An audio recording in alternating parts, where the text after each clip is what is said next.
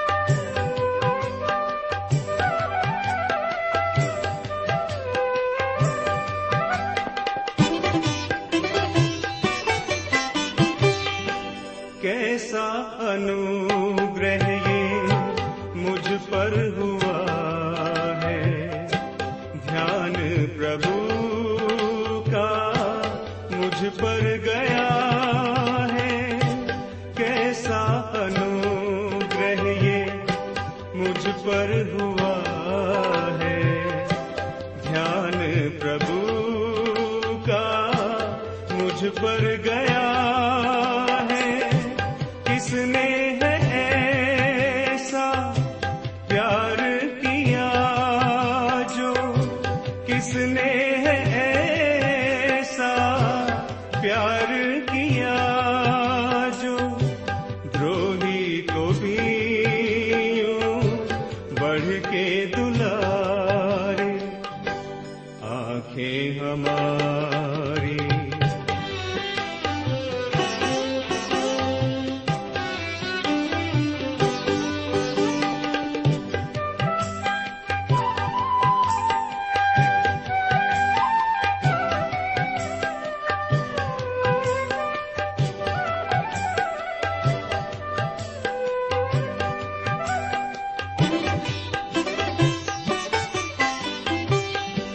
پیارے پتا نے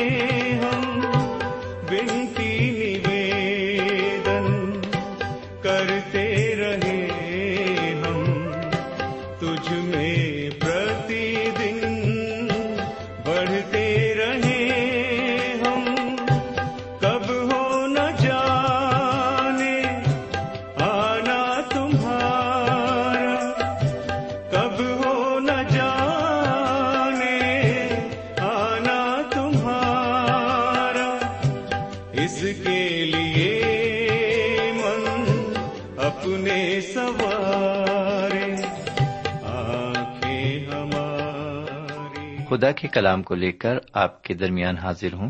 سلام قبول فرمائیے۔ امید ہے کہ آپ آج بھی پوری طرح خرافیت سے ہیں۔ میں بھی آپ کی دعاؤں کے عوض بالکل ٹھیک ٹھاک ہوں۔ سمن مجھے یقین ہے کہ آپ کو اس مطالعے کے ذریعے روحانی فیض حاصل ہو رہا ہے۔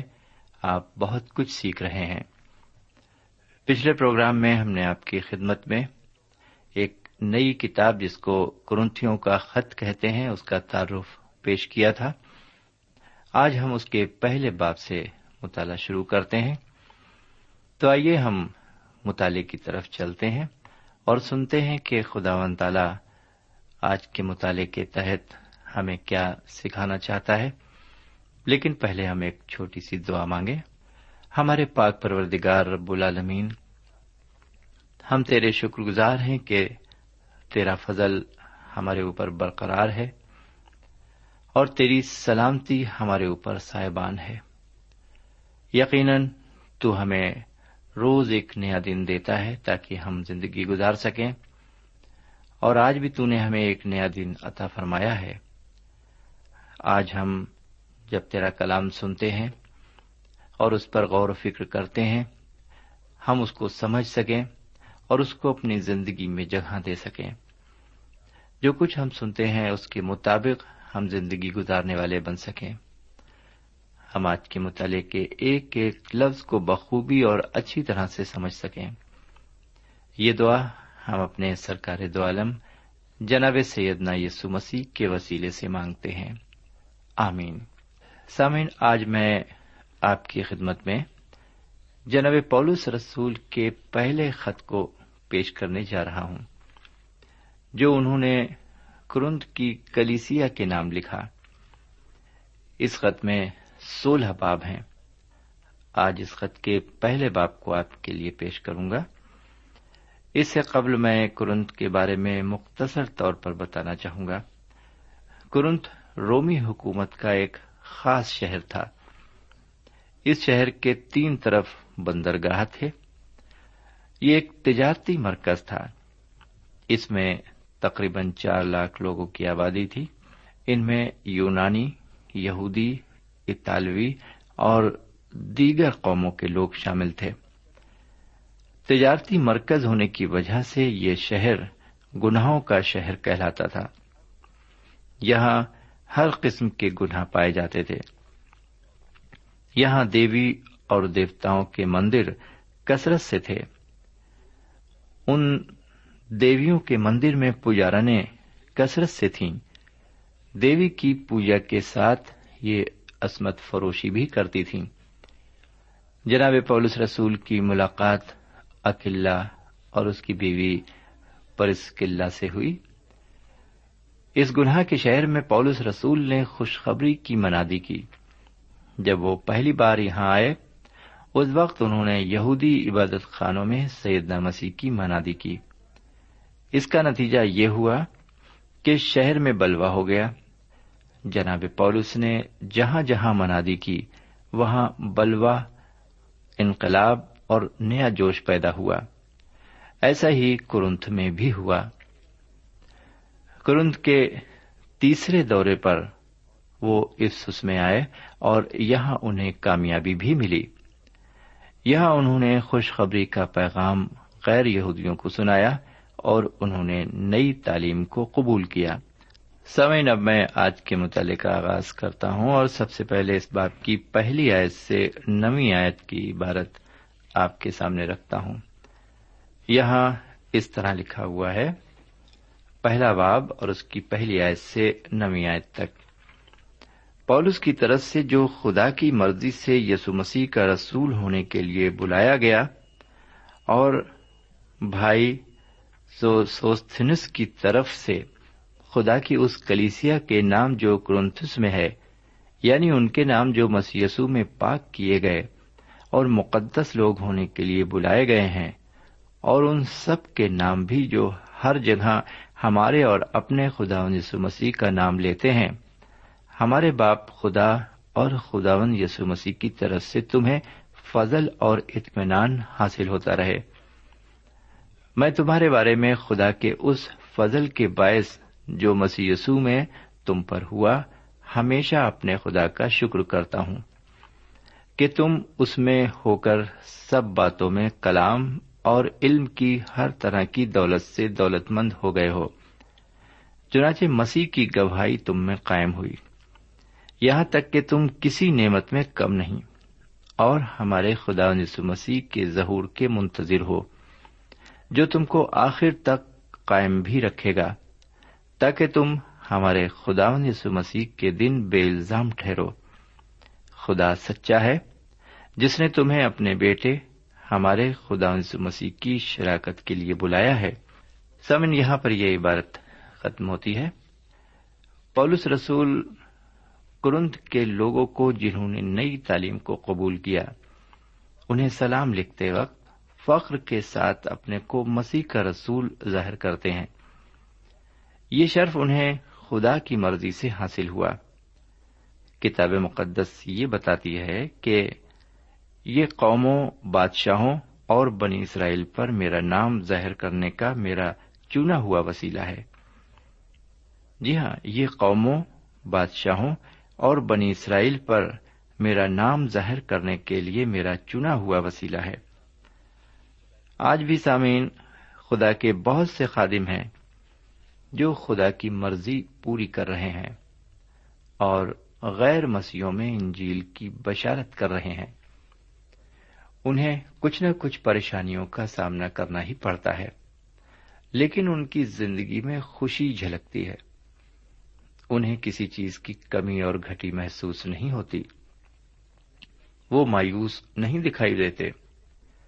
دوسری آیت میں ہم دیکھتے ہیں کہ یہ خط کرنت کے ان تمام بزرگوں اور کلیسیاؤں کے لوگوں کے نام لکھا گیا ہے، جنہوں نے سیدنا مسیح کو قبول کیا تھا۔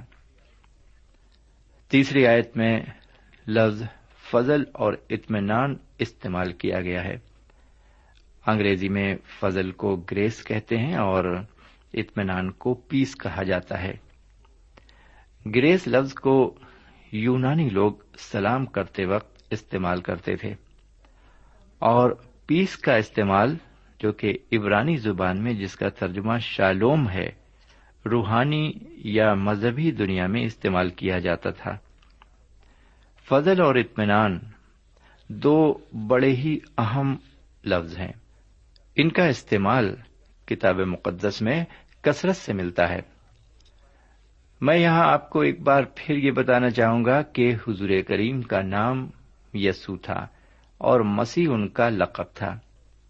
اسی لیے انہیں کتاب مقدس میں یسو مسیح کہا گیا ہے۔ سوئن اس باپ کے مطالعے سے یہ صاف ظاہر ہوتا ہے کہ کرند کی کلیسیا میں کچھ بدتیں پیدا ہو گئی تھیں۔ لوگوں نے نئی تعلیم کو خوشی سے قبول تو کر لیا تھا، لیکن جیسا کہ عام بات ہے ان میں تفرقے پیدا ہو گئے تھے۔ وہ آپس میں ایک دوسرے سے الگ ہو گئے تھے۔ کلیسیا بجائے مضبوط ہونے کے کمزور ہونے لگی تھی۔ جناب پولس کو جب یہ بات ظاہر ہوئی تو انہوں نے کلیسیا کے شریکوں کو سمجھانے اور انہیں ایمان میں اٹھانے کے لیے خط لکھا۔ جیسا کہ آپ جانتے ہیں، ان دنوں ڈاک تار کے محکمے شاید نہیں تھے۔ یہی وجہ ہے کہ اس خط کو جناب پولس رسول نے، بھائی سوتھنی اس کے ہاتھوں کرند کے مومنوں کے پاس روانہ کیا۔ جناب پولس رسول اپنی نیک خواہشات کو ظاہر کرتے ہوئے مومنوں سے فرماتے ہیں کہ وہ اس میں ہو کر سب باتوں میں کلام اور علم کی ہر طرح کی دولت سے دولت مند ہو گئے ہیں۔ اس بات کا خلاصہ انہوں نے آگے چل کر ایک اور خط میں، جو انہوں نے کلسیوں کے مومنوں کو لکھا ہے، انہوں نے کلسیوں کے خط کے تیسرے باپ کی سولہویں آیت میں کیا ہے۔ وہ لکھتے ہیں، مسیح کے کلام کو اپنے دلوں میں کثرت سے بسنے دو، اور کمال دانائی سے آپس میں تعلیم اور نصیحت کرو، اور اپنے دلوں میں فضل کے ساتھ خدا کے لیے مضامیر اور گیت اور روحانی غزلیں گاؤ۔ سمن خدا و تعالی نے ہمیں دانا دل اور ہر طرح کی نعمتیں بخشی ہیں۔ جسے آواز دی ہے، وہ اس کی حمد میں مضامیر اور گیت گائے۔ اور جس کے پاس اگر کوئی نعمت نہیں ہے، تو وہ خدا کے کلام کو دوسروں تک پہنچائے۔ خدا کا کام ہر طریقے سے کیا جا سکتا ہے۔ بہرکیف اب آئیے دسویں آیت سے لے کر انیسویں آیت تک عبارت پر نظر ڈالتے ہیں۔ یہاں پر اس طرح لکھا ہوا ہے، اب اے بھائیوں، یسو مسیح جو ہمارا خداوند ہے، اس کے نام کے وسیلے سے میں تم سے التماس کرتا ہوں کہ سب ایک ہی بات کہو اور تم میں تفرقے نہ ہو بلکہ باہم ایک دل اور ایک رائے ہو کر کامل بنے رہو۔ کیونکہ آئے بھائیوں، تمہاری نسبت مجھے خلوے کے گھر والوں سے معلوم ہوا کہ تم میں جھگڑے ہو رہے ہیں۔ میرا یہ مطلب ہے کہ تم میں سے کوئی تو اپنے آپ کو پولس کا کہتا ہے، کوئی اپلس کا، کوئی کیفا کا، کوئی مسیح کا۔ کیا مسیح بٹ گیا؟ کیا پولس تمہاری خاطر مسلوب ہوا؟ یا تم نے پولس کے نام پر بپتسما لیا؟ خدا کا شکر کرتا ہوں کہ کرسپس اور گیوس کے سوا میں نے تم میں سے کسی کو بپتسما نہیں دیا۔ تاکہ کوئی یہ نہ کہے کہ تم نے میرے نام پر بپتسما لیا۔ ہاں استفناس کے خاندان کو بھی میں نے بپتسما دیا۔ باقی نہیں جانتا کہ میں نے کسی اور کو بپتسما دیا ہو، کیونکہ مسیح نے مجھے بپتسما دینے کو نہیں بھیجا، بلکہ خوشخبری سنانے کو، اور وہ بھی کلام کی حکمت سے نہیں۔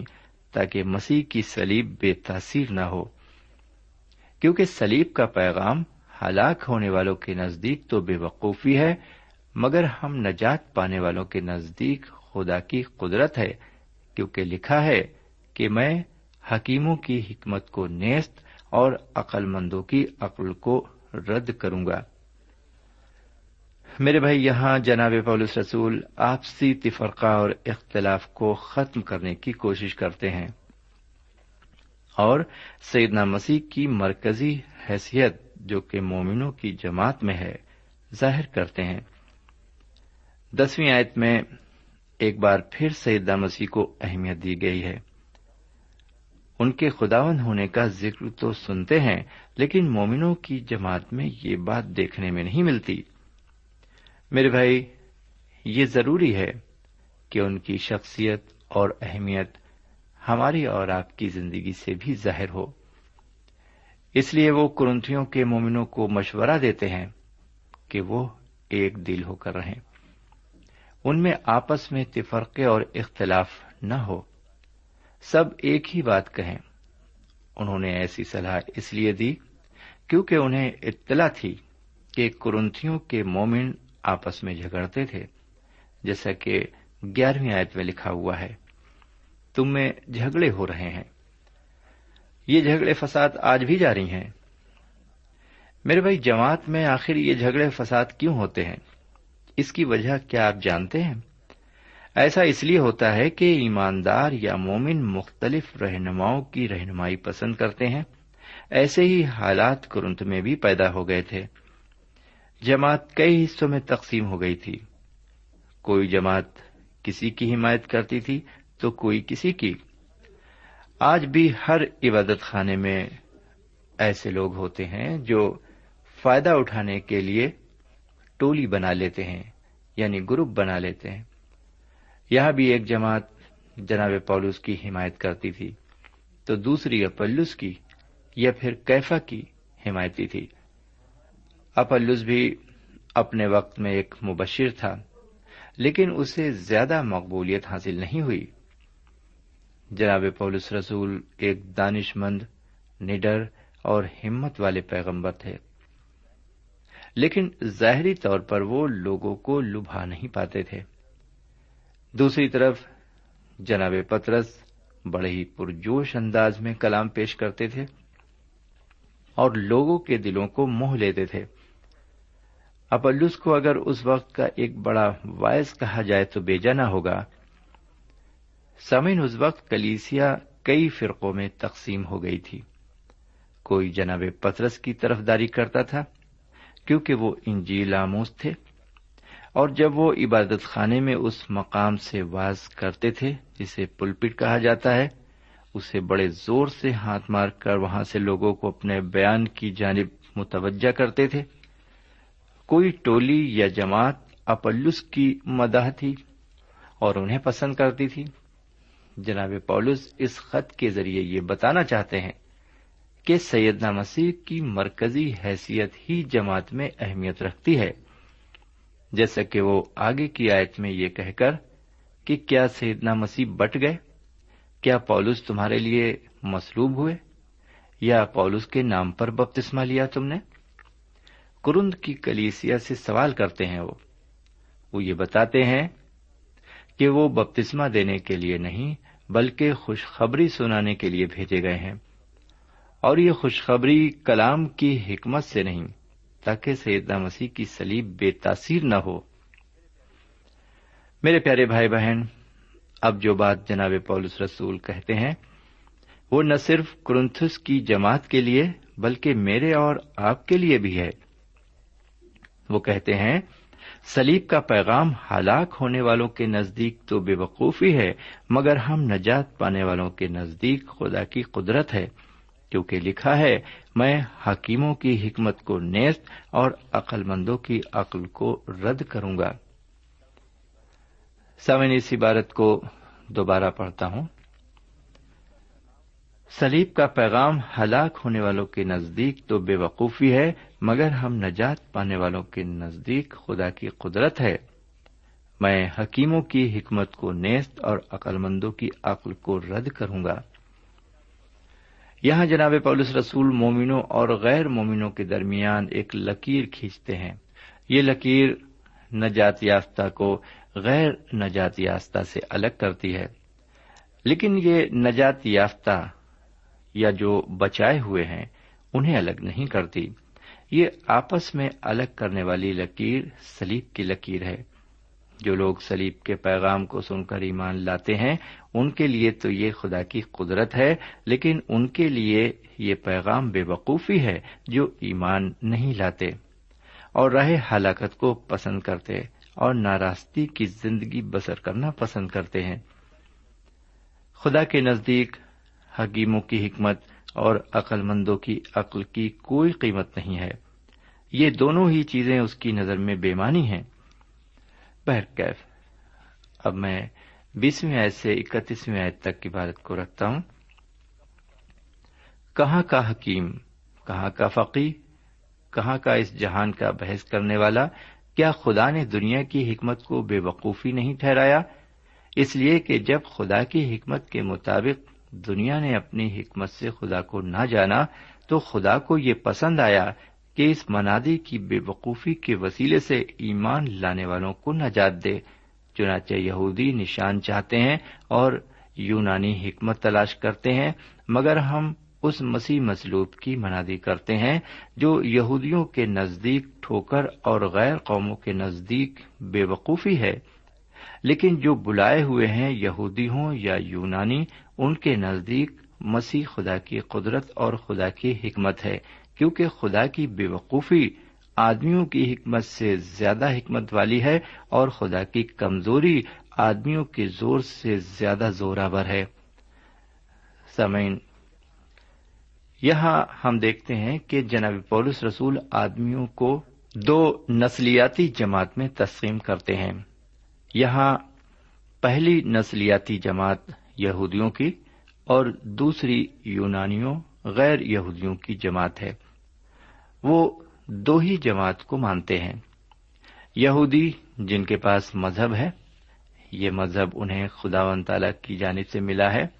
انہیں یہ محسوس ہوتا تھا کہ ان کے پاس سچائی ہے، لیکن بعد میں ان کا یہ مذہب محض روایت بن کر رہ گیا۔ وہ خدا کے کلام سے ہٹ گئے۔ جیسا کہ پرانے عہد نامے میں ظاہر ہوتا ہے، ان کی طاقت ختم ہو گئی۔ اور جب سیدنا مسیح کا ظہور ہوا، تو انہوں نے بجائے کلام مقدس میں ان کی آمد کی تصدیق کرنے کے ان سے نشان طلب کیا۔ فقیوں اور فریسوں نے ان سے کہا، اے استاد، ہم نشان دیکھنا چاہتے ہیں۔ سیدنا مسیح نے اس نشان کے بارے میں انہیں بتایا۔ انہوں نے اپنے جی اٹھنے کے بارے میں ظاہر کیا۔ سمین یونانی غیر یہودی تھے۔ وہ فلسفہ اور دانش مندی میں عقیدت رکھتے تھے۔ وہ سچائی اور راستی کی کھوج میں رہتے تھے۔ سیدنا مسیح کی آمد سے تقریباً چار سو سال قبل تک ان کی تہذیب عروج پر تھی۔ ان کی تہذیب اور ان کے فلسفے سے ساری دنیا چکا چوند تھی، لیکن یہ چکا چوند مسیح کی آمد تک ختم ہو چکی تھی۔ سامن فلسفے کے معنی سمجھنا اور اس کی تشریح کرنا بہت مشکل ہے۔ یہ بالکل ویسا ہی ہے جیسے کہ ایک نابینا کسی چیز کو اندھیرے میں تلاش کرتا ہو اور وہ چیز وہاں موجود نہ ہو۔ سمین چونکہ وقت ختم ہو گیا ہے اور اب ہم بھی اپنا مطالعہ یہیں پر ختم کرنا چاہیں گے۔ باقی باتیں اگر خدا نے چاہا اور اس کی مرضی ہوئی تو اگلے پروگرام میں داخل ہو کر آپ کی خدمت میں حاضر ہو کر پیش کریں گے اور ہمیں یہیں پر آج آپ اجازت دیجیے، خدا حافظ۔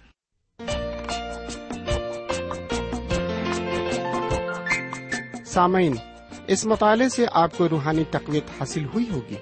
ہمیں یقین ہے، آپ اپنے تاثرات سے ہمیں ضرور نوازیں گے۔ ہم آپ کے خط کے منتظر رہیں گے۔